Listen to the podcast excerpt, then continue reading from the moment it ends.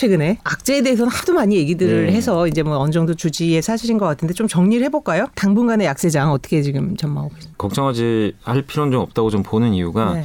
일단 악재들이 다 노출이 된 상태에서 약간 이제 호재성 요인들이 좀 나왔어요. 오늘 네. 어떤 게뭐 있을까요? 그 러시아 푸틴 대통령이 그쵸, 일단은 천연가 자기가 무슨 뭐. 구원자처럼 네.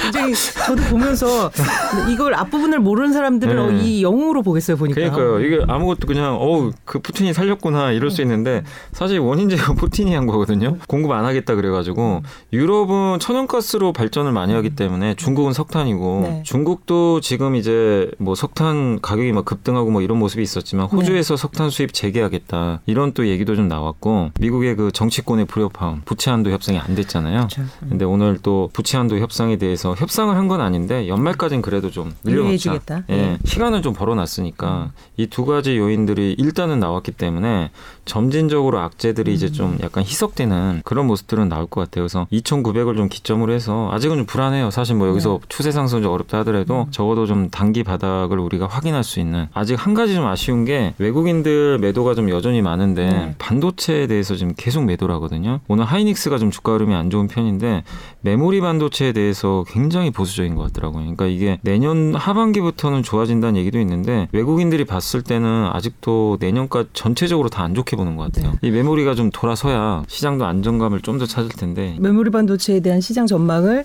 내년 뭐 1분기 하다가 아, 더 2분기 네. 지금 하반기까지 나올 정도로 네. 굉장히 길게 이어질 거다 그 주춤한 상태가 이어질 네. 거다고 보는 그 뭐 근거는 있, 있을, 있을 거 아닙니까? 저희 국내 이제 애널리스트들도 의견이 다 반반이에요. 내년 2분기에까지는 안 좋은 건 다 동의해요. 네. 그건 동의하니 그래서 빠진 건데 주가가 내년 하반기를 긍정적으로 보는 분들은 지금 사야 된다. 음. 미리 선반영하니까. 그렇죠. 6개월 정도. 예, 주가 바닥에 대해서는 다 공통된 인식은 있는데 사지 말자. 좀 더 기다리자. 요런 톤이고 내년에는 사람들이 이제 해외로 나간다. 네. 서비스업이 좋아지니까 노트북, PC, TV를 엄청 샀었잖아요. 사실 작년에. 근데 이 수요가 이제 조금씩 사라진다는 거죠. 굉장히 보수적으로 보시는 분도 9만 하이닉스 9만 5천 원 바닥으로 보더라고요. 밸류에이션 하단으로 보는데 서두르진 말자. 바닥에 대한 인식은 공통적으로 좀 어느 정도 나오는데 반등의 시기가 올해 연말이 될 거냐, 내년 봄 넘어야 되느냐. 지금 여러 말씀 종합해 보면 한 2분기를 기점으로 해서 어느 정도의 성장세일지 는 모르지만 우리한테는 좀 더 우호적인 환경이 조성될 네. 것이다. 개인들이 근데 살 돈이 남았나 이런 생각이 좀 들기는 해요. 아니 아,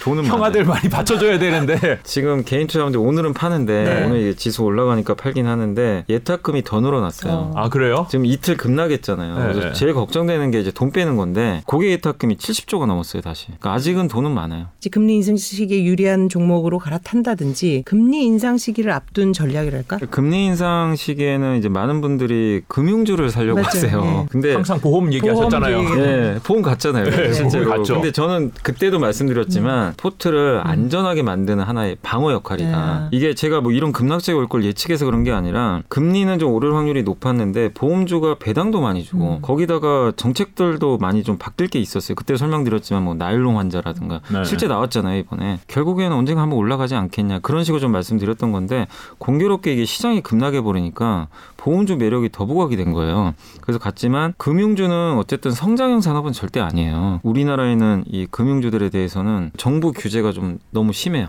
그러니까 은행들도 뭐 아시겠지만 야 너네 왜 이렇게 돈 많이 벌어 배당하지 마 대출하지 말라 그러고. 대출 그러니까 아예 성장을 하지 말란 얘기예요.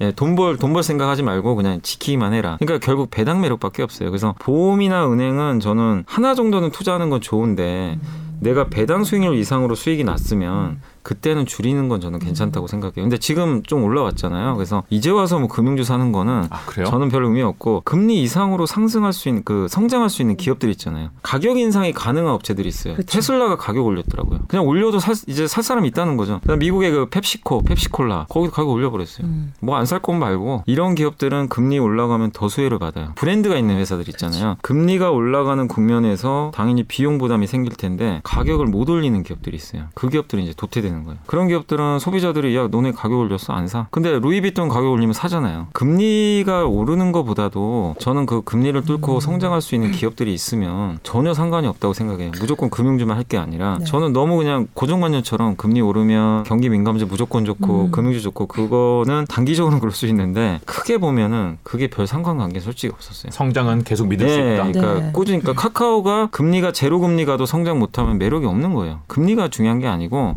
카카오나 네이버가 성장할 수 있느냐. 아주 대형 위기 말고도 이렇게 소소하게 한 지금처럼 연저점으로 갔던 이런 일들을 보면서 네. 과거에도 빈번하게 있었을 거 아닙니까 네, 사실 이럴 때는 뭐 어떤 조언들을 좀 주로 해주세요? 초보 투자분도 만나보고 네. 주변에 슈퍼개미분도 계시니까 한번 물어보고 다 비슷해요. 급락장이 오면 사실 슈퍼개미라고 별거 없습니다. 네. 그분들이 뭐 신기가 있어가지고 나 주식 미리 다 팔았다. 그냥 그대로 다 맞아요. 오히려 초보 투자자분들은 이제 너무 안 좋은 뉴스를 며칠 전부터 들리잖아요. 음. 그러면 겁에 질려서 미리 팔아놓으세요. 이 슈퍼개미분들은 워낙 이제 능수능란하다 보니까 뭐 이러고 또 올라가겠지. 대부분은 주식 비중 많이 유지하시더라고요. 근데 경험을 말씀드리면 작년에도 코스피가 이제 코로나 터지고 나서 1700까지 빠졌었어요. 네. 2000에서. 대부분 그때부터 주식을 굉장히 공격적으로 사셨는데 그게 이제 1400까지 갔었잖아요. 한번. 기본적으로 수익률이 마이너스 뭐 50에서 60% 났거든요. 근데 어떤 것도 할 수가 없었대요, 사실은. 이 상황 뭐 내가 바꿀 수 있는 것도 아니고. 결론은 뭐냐? 그냥 가만히 뒀더니 음. 다 올라오더래요. 음. 근데 그 얘기를 하시더라고요. 내가 만약에 1700이 왔을 때 그때 주식을 안 사고 안 물렸다면 아무것도 못 벌었을 것 같다고. 왜냐면 물렸으니까 차라리 그냥 그만뒀지. 그때도 안 샀으면 올라올 때도 절대 안 샀을 것 같다고. 그러니까 저점만 잡으려다가 다 놓쳤을 것 같다는 얘기 많이 하더라고요. 그러니까 그만큼 저점 매수하기가 되게 힘들어요. 정확한 저점에 잡기가. 결국에 시장은 이런 급락을 딛고 어쨌든 올라가거든요. 뭐 미국도 그랬고 1년에 두 번 정도의 급락장은 있어요. 그때마다 이유들은 다 있어요. 근데 이 악재들이 해소될 악재라고 생각을 한다면 음. 그냥 버티는 것밖에는 사실 방법이 없어요. 지금 상황에서 현금이 없는 분들은 버티는 거고 어제 못 사신 분이 있잖아요. 음. 오늘 절대 못 삽니다. 내일 올라가면 또 못 사고요. 왜냐하면 그 공포 심리가 사시는 분들도 내가 저가에 살려는 심리가 굉장히 강하세요. 사시려고 마음 먹으신 분이면 지금 지수가 오늘 코스피가 40포인트 올랐잖아요. 그게 중요한 게 아니고 뭔가 해결할 실마리가 좀 생겼다고 말씀드렸잖아요. 만약에 내가 100만 원 갖고 있으면 30만 원 사는 거죠. 물리더라도 내일 빠지면 30 더 사시고 그런 식으로 분할로 접근하셔야지 내가 무조건 난 저점에 사겠다. 음. 이 마인드면은 주식은 정말 못 써요. 이래서 현금을 미리미리 좀 확보를 해놨어야 돼요. 그 이사님 저점 언급하셨는데 어떤 어떤 거 몇 개 보세요? 무슨 지표들이 있을 거 아니에요? 우리가 뭐 수많은 뭐 하루에도 몇 개씩 이제 경기 지표들이 나오는데 그런 게 있긴 있어요. 예. 지표가 있는데 무조건 맞는 건 아닌데 네, 이제 대표적으로 기술적인 지표 중에 RSI라고 있어요. 주가가 이제 많이 떨어지면은 단기적으로 떨어지면 이제 RSI 지수가 확 떨어져요. 0에서 100 사이에서 움직이거든요. 보통 70을 넘어가면은 좀 과매 과매수됐다 그래요. 좀 어우 너무 단기 많이 올랐다. 30 이하로 떨어지면은 어 이거 단기에 너무 많이 빠졌다. 근데 코스피가 RSI 30 이하로 떨어지는 경우는 1년에 거의 한 번밖에 안 나와요. 작년 코로나 때 한 번 나왔고 음. 근데 올해 언제 나왔냐면은 저번 8월 달에 한 번 나온 적이 있어요. 네. 아 그래요?